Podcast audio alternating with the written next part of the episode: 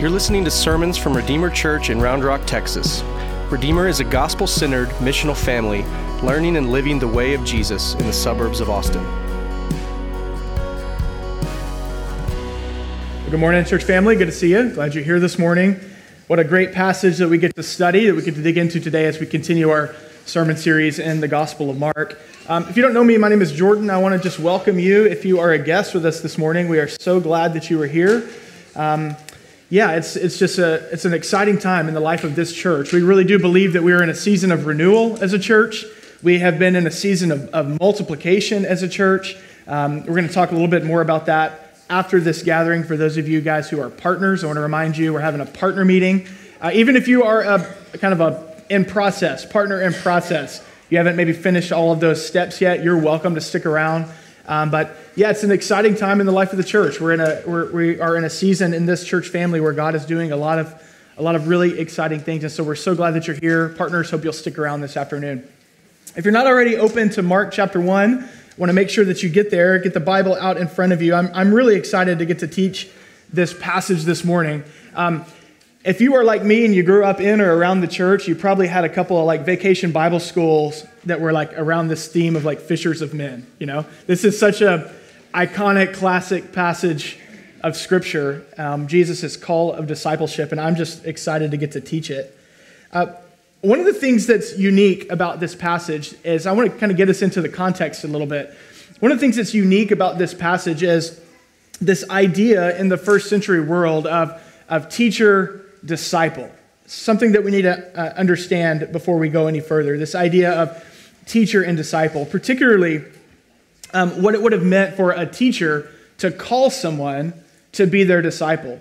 Um, Galilee, which is where Jesus has launched his ministry, we looked at that last week. Rick did a great job of showing us Jesus' uh, core message, launching his ministry, saying the kingdom of God is at hand, repent and believe. Galilee was a place where there were, um, were, were, many teachers of God's law, right? So all of the smart religious people weren't just in Jerusalem uh, during this time. Galilee was a place, there was a, it was a, a booming trade center, uh, a trade center. Uh, there was a lot of business. There was a lot of, of, of the fishing industry was a really big deal. Uh, there was a trade route. And there was a, a, a, a zealous, strong religious community in Galilee. This is why Jesus would often say in his ministry, Jesus would often say things like, um, You've heard it said blank, but I say unto you, right? Because there were a lot of teachers that were out there giving their particular interpretation of God's word, of God's law, that they, they had a following, they had disciples that had come after them. And any rabbi, any teacher who was worth his weight in gold during this time would have had, uh, would have had disciples, would have had people who follow them. And so this is the context of our passage. Jesus has launched his ministry, he's been very clear about who he is, that he is the, the, the sent one of God who's bringing the kingdom of God. And now it's time for him to gather up and select disciples. So I want to point our attention back to the text. I want to read it for us one more time, and then we'll start to make our way through it. Starting in verse 16. Passing along the Sea of Galilee, he saw Simon and Andrew, the brother of Simon, casting a net into the sea, for they were fishermen. And Jesus said to them, Follow me and I will make you fishers of men. And immediately they left their nets and they followed him. And going on a little further, he saw James, the son of Zebedee, and John, his brother, who were in the boat mending the nets. And immediately he called them. And they left their father Zebedee in the boat and the hired hands and followed him. There are three things that I want to point out to us this morning about the call of Jesus in this text. One of the things that is clear about this call of Jesus is that Mark wants us to see that we cannot remain neutral about Jesus. You either receive him and follow him or you reject him and you go about your own way. And so there are three things that I want to point out to us, three things that have that begin here with Jesus' call on his first disciples that have remained true over the last 2,000 years as Jesus has called billions of people to follow him in discipleship. Three things. Number one, when Jesus calls, he calls the unworthy. When Jesus calls, he calls the unworthy and he calls them with grace. At first read, we might not catch how earth shattering this little scene is that we get in these five verses. Right? Here we see Jesus come strolling along the busy seaside in Galilee. We kind of get this like cute little picturesque idea of you know Jesus walking along, his hair maybe flowing in the wind, looking kind of cute that day, and, uh, and he decides that he finds some friends and he calls those people to come you know be his buddies and go along with him. At first, we might miss how actually um, stunning this is, how out of the norm this would have been, how shocking this would have been to the original hearers, to the people of Jesus' day. Here's what I mean rabbis or teachers in Jesus' day were sought out by aspiring students, not the other way around. In Jesus' day, it was kind of the, the smart guys, the, those who were um, serious about their religious education, those who themselves wanted to become teachers or rabbis, who would seek out a rabbi to study from. These select individuals were called uh, Talmidim in Hebrew, which translates into English as disciples. And it was common for teachers in Jesus' day to have a group of Talmidim or disciples who followed behind them wherever that they went, seeking to learn their ways, seeking to become like them, one day hoping to have a teaching ministry of their own. These are the ones who probably excelled as children, learning the Torah and learning the scriptures. As young adults, they not only learned a trade, but they worked their way up through uh, the, the next part of the Jewish education system. They were really, in many ways, the cream of the crop. And the next step for them was to seek out a teacher or a rabbi to learn from. And so I want you to see that what, how what Jesus is doing here is so out of the norm for the day. In fact, Mark puts this in our face here because we need to get used to it.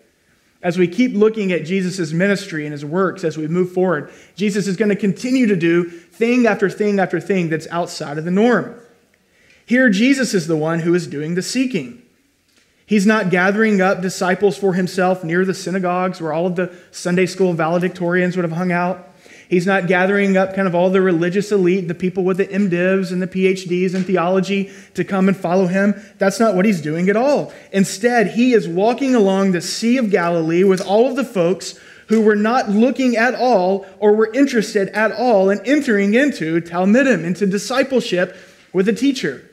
These are the people who were um, either not interested enough in the things of God, they were not righteous enough, maybe they were deemed not quite smart enough, and so they off ramp. They had you know, learned the basics and now go learn a trade, go learn a craft. These are the people who are neck deep in life, in career, in family burdens. They are not aspiring holy men, they are fishermen, Mark emphasizes in the text, doesn't he?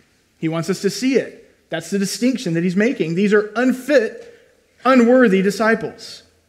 And so, the first thing that we learn about Jesus and his call is that Jesus seeks and Jesus calls the unlikely, the unfit, the unworthy to be his disciples. This is who he seeks. He goes to them, he calls them out. They don't come looking for him and hold up their spiritual resumes, but instead, Jesus interrupts their story. And I don't know about you, but this was certainly true for my life. Jesus interrupted my story. Jesus just showed up in my life and he rerouted my life and he called me into a new way of thinking, a new way of living, a new way of understanding who I am and what life is all about. Again, they don't choose him, he chooses them, these unfit, unqualified, unworthy disciples. And Jesus is consistent with this message throughout his ministry, right? Jesus says things like, I haven't come for the, for the, for the well, but for the sick. Jesus says, I, I don't come for the righteous, but for the unrighteous. Jesus is consistent with who he calls. You see, to be a disciple of Jesus means that you must recognize that this is who you are.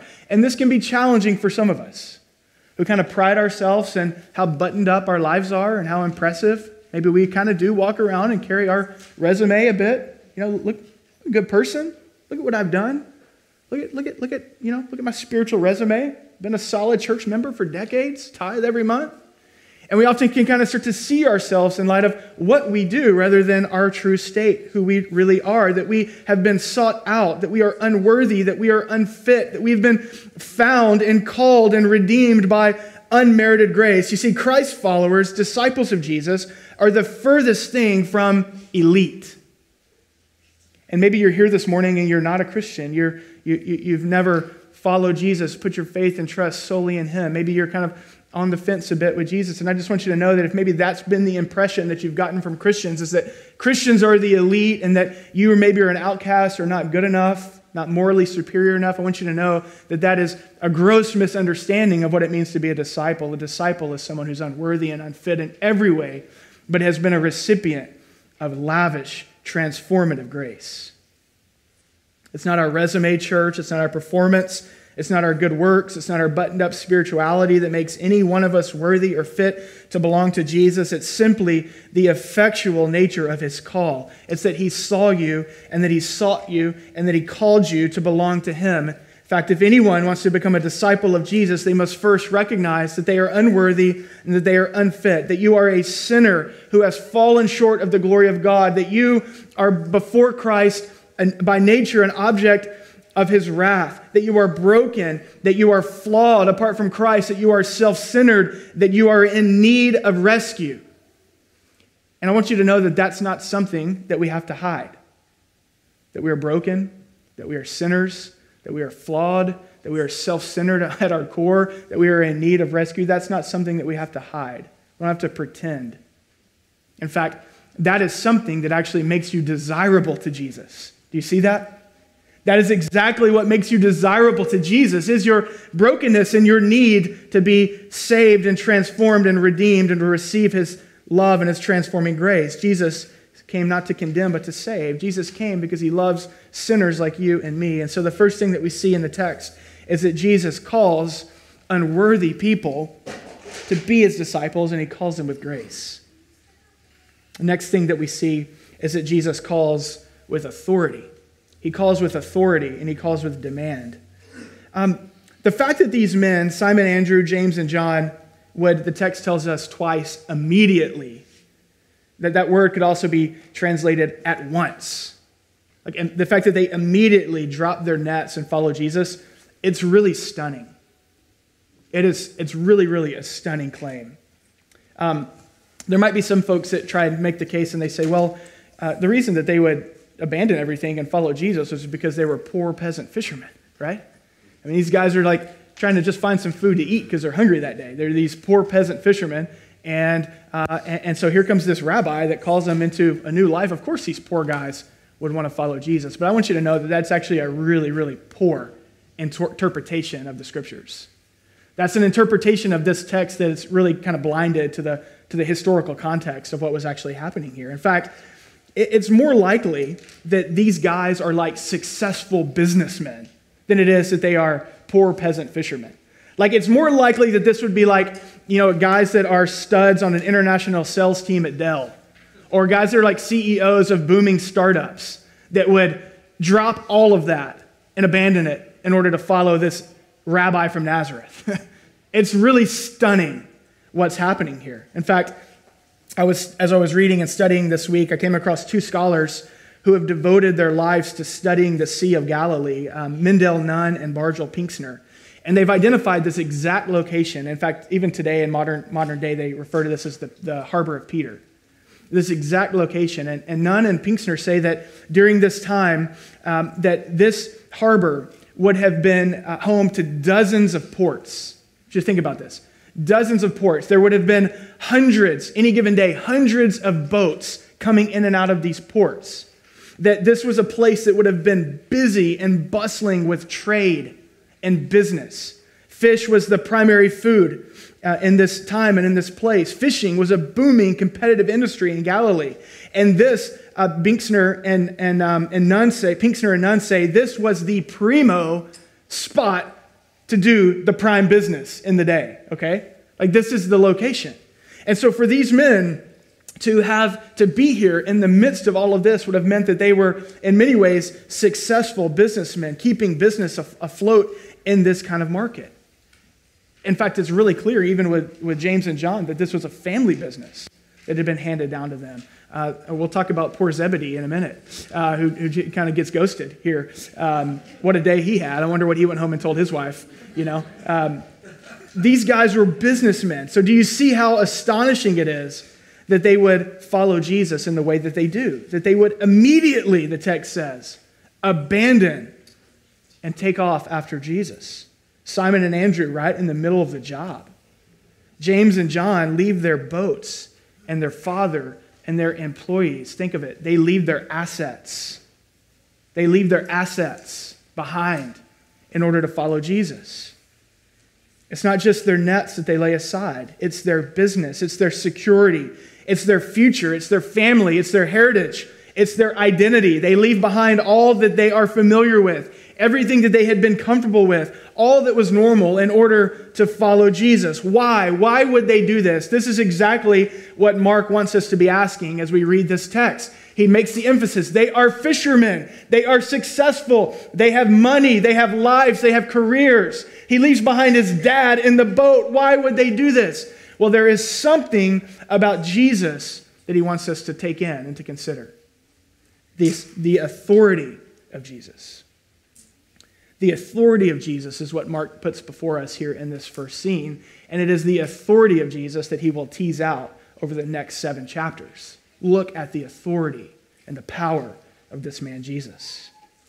Particularly in this scene, there's something about his words, something about his presence, his very nature that is so compelling, that is so powerful, so real, so true, so different than any other person and any other words that they immediately leave all behind and follow him. There is an irresistibility to the person of Jesus and the call of Jesus when Jesus speaks to your heart and calls you to belong to him. Amen?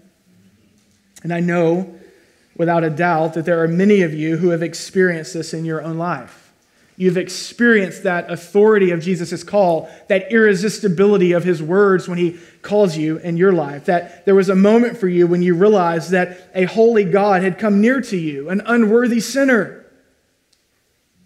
You heard his voice call to you. You heard that effectual, irresistible call of Jesus inviting you and all of your mess and your insufficiency and your unworthiness to come and belong to Him and all of His beauty and power and grace. That moment when He called you, He showed up in your life and He called you. Maybe for some of you, it was out of the darkness of sin. You were entangled in sin and brokenness, and Jesus says, I'm calling you out of that. Maybe for others of you, it was you were living kind of a dead end life, pursuing the things of the world, and Jesus looked at you and he saw you and he called you out of it. And he says, None of that stuff will ever satisfy you. Come and follow me. But you had that moment. Jesus has been doing this for centuries, calling unworthy people with authority and irresistible grace out of sin and darkness into marvelous life, into his kingdom. But it's also important that we recognize in the text that not only does Jesus call with authority and irresistible grace, but Jesus calls with demand. Hear me for a minute. Jesus calls with demand. Jesus' call demanded that they leave behind and follow him. When Jesus says, Come follow me to Simon and Andrew and to James and John, he is calling for their full devotion. Okay? He's not allowing them to keep one foot in the water and one foot with Jesus. He's calling for their complete devotion. That's what it would have meant to be called into Talmidim, into discipleship, is complete devotion. Come do what I do. Come learn what I know. Come, come and teach what I teach. Come and become like me. Follow in my way. What we say around here, learn and live the way of Jesus. That is what discipleship is. It comes with the demand. And the same is true for you and I. When Jesus calls, he calls to make knowing him and loving him and serving him and resembling him and living for him the supreme passion of our lives. Which that means that Jesus becomes the priority in all things for us. Jesus says, Take up your cross and follow me. Die to yourself and all other ways of living. He calls for devotion. Jesus takes priority over career. Jesus says to the rich young ruler, if you want to come after me, sell your possessions, and then you can come and follow me. I mean, he's serious about this. Jesus says, shockingly, that if you want to come after me, you must hate your father and mother, brother and sister.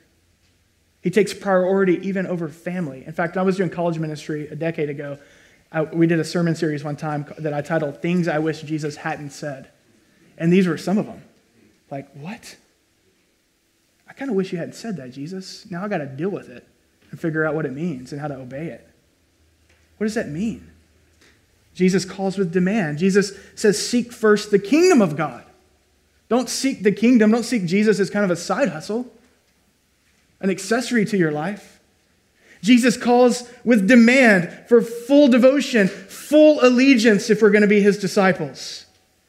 And I know that there's probably some tension here. That's the point. There might be some of you who are thinking, that sounds kind of extreme. Like, that sounds kind of radical.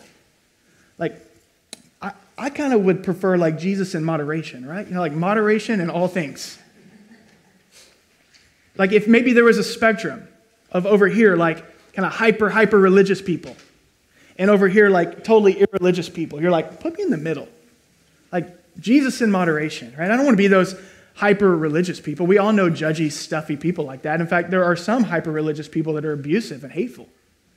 There are some that are just awkward and weird, and maybe you don't want to be like, like if it was the early 2000s, those would have been the people that instead of Abercrombie and Fitch were wearing the, a breadcrumb and fish shirt, you know?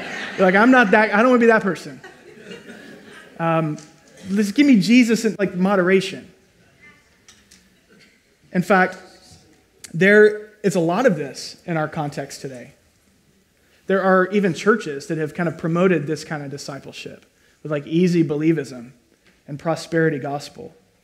That you, Jesus kind of exists for you, to help you, not the other way around. That's not how it works. Jesus doesn't follow us, we follow him. He chose us, he calls us. In fact, this nominal, casual, moderate idea of following Jesus is such a gross misunderstanding of both the gospel and the call of discipleship. Remember, the gospel isn't advice. The gospel isn't some theoretical concept about afterlife. The gospel is what? We talked about this a few times in a row. What is the gospel? It's news, it's an event.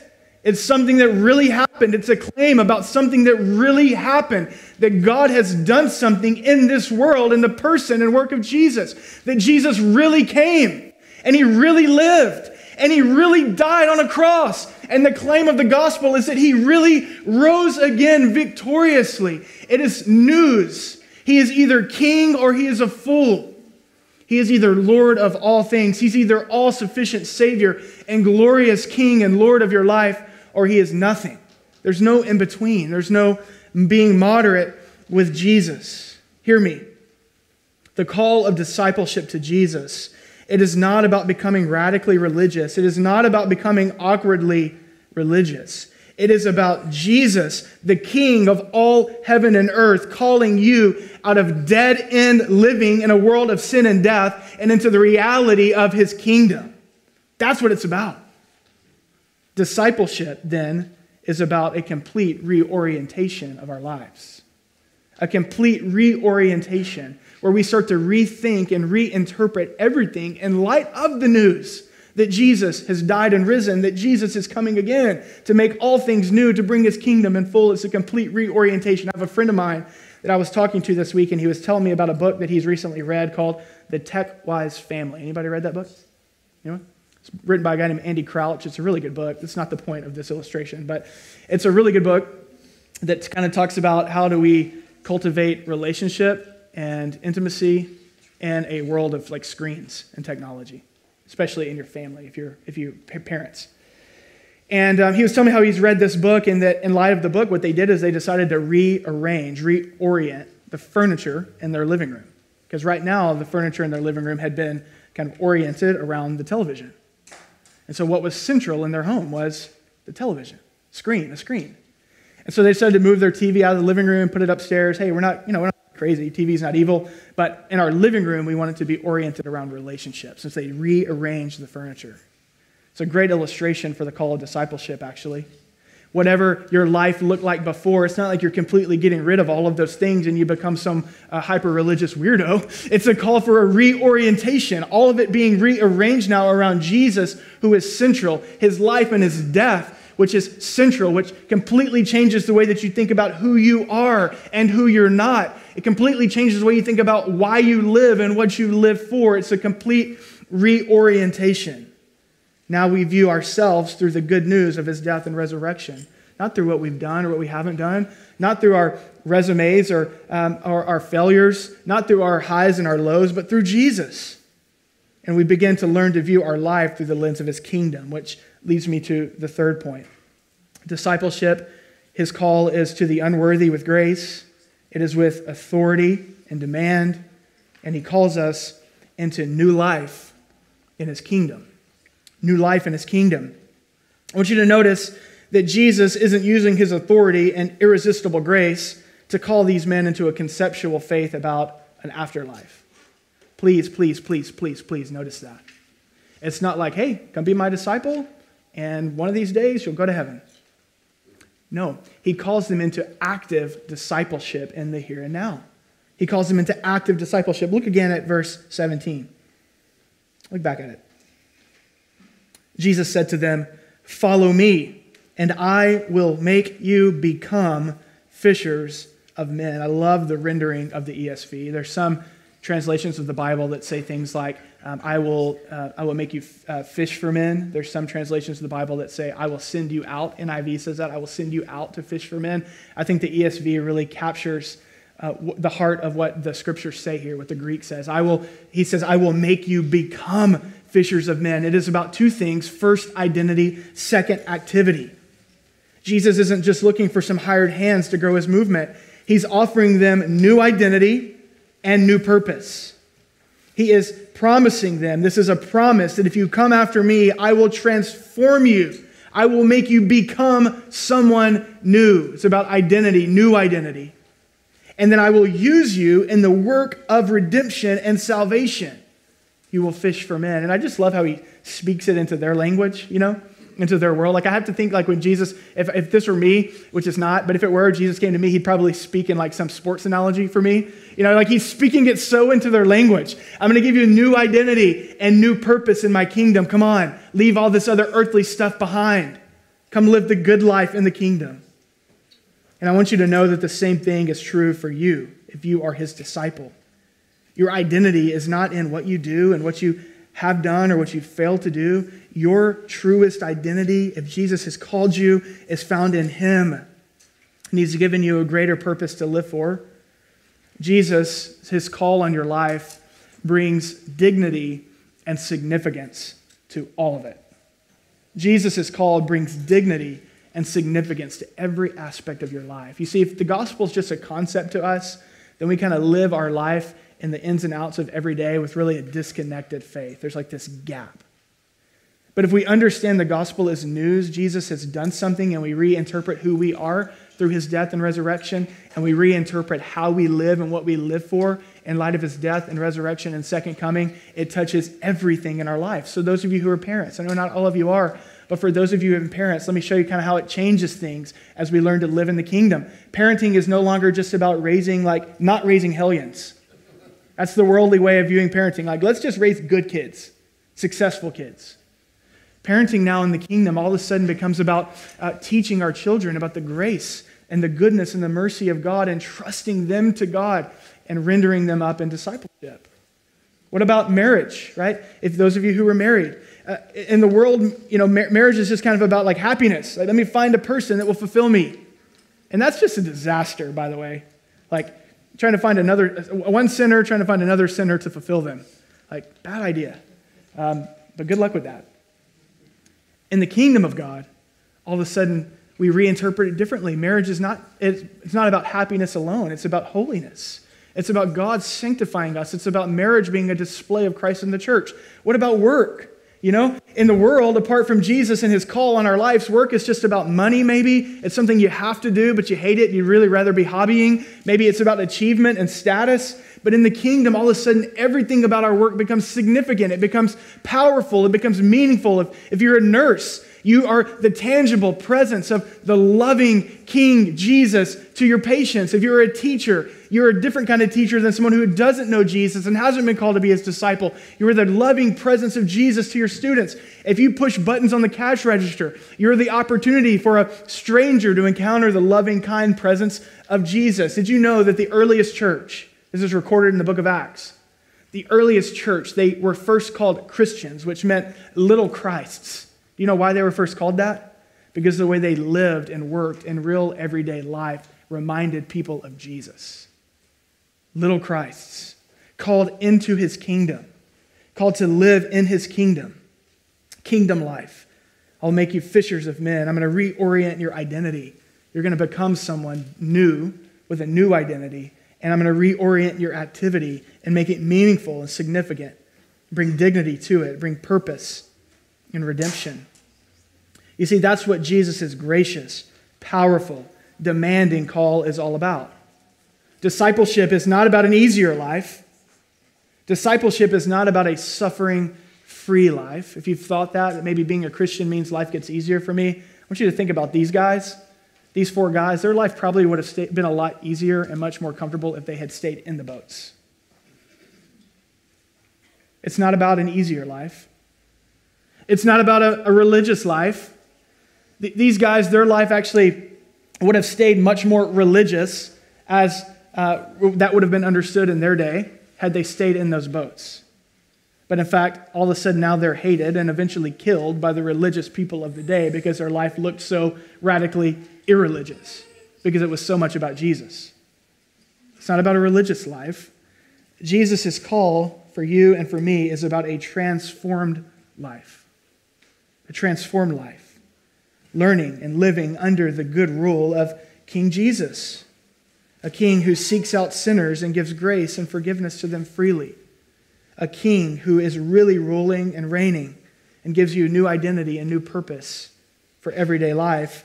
A king who sustains you with hope in all of life's sufferings.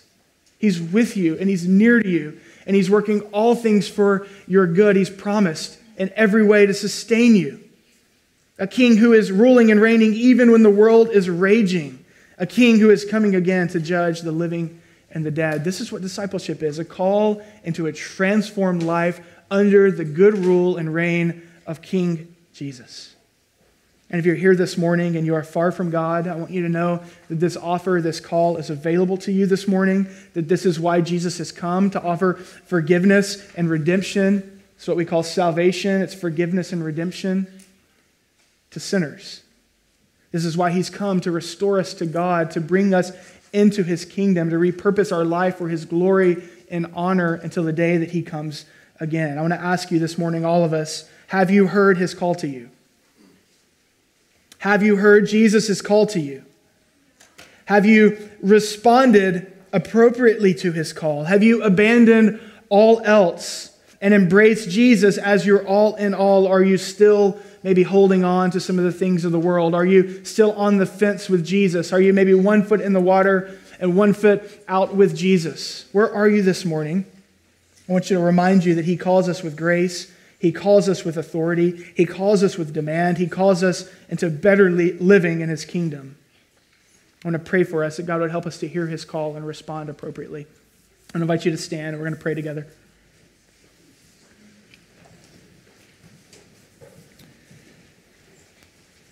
God, we want to say thank you for your word. Thank you for this book, Mark's Gospel, which gets in our face. In many ways, it grabs us by the collar and makes us consider the real Jesus. Not the Jesus that we've made in our own making, not the Jesus that other people have tried to push upon us, but the real Jesus. And so we want to consider you, Jesus, and your call, the real call of Christ, the call to the unworthy. God, we humble ourselves before you this morning and we say that we are sinners in need of your grace. And we thank you that you've, you offer to call us out of darkness into light, to give us new identity, to make us children of God. We thank you that your call, Jesus, is with demand and with authority, that you won't let us follow you in moderation. In fact, to follow you in moderation is a dead end. And so, if that's someone in this room this morning that's kind of been playing it safe and casual with Jesus, has not been all in with you, I pray that you would call them out to abandon, to full abandonment, that you would reorient first the heart, that we would see you as supreme and most glorious and most wonderful and most living, most worthy to live for, and then you would reorient our life. Full devotion to you. And thank you Almighty God, that you call us into kingdom living here and now, that you make everything that we do significant in your kingdom. And so, would you teach us how to view ourselves in light of reality of the cross and resurrection? View our working, view our sleeping, view our eating, you are hobbying, all of it through the lens of the kingdom. Teach us, God. Be, continue to be our teacher. We follow you. We love you, God. As we enter into this time of response, I pray that you would pour your spirit out over us, that you would minister to us, that you would nourish our faith, that you would be honored and exalted and lifted up. Pull us up into the spiritual realm, we pray. In Jesus' name. Thanks for listening. If you are looking for info, find our website at redeemerrr.org or download the Redeemer Round Rock app from the Android or iOS App Store.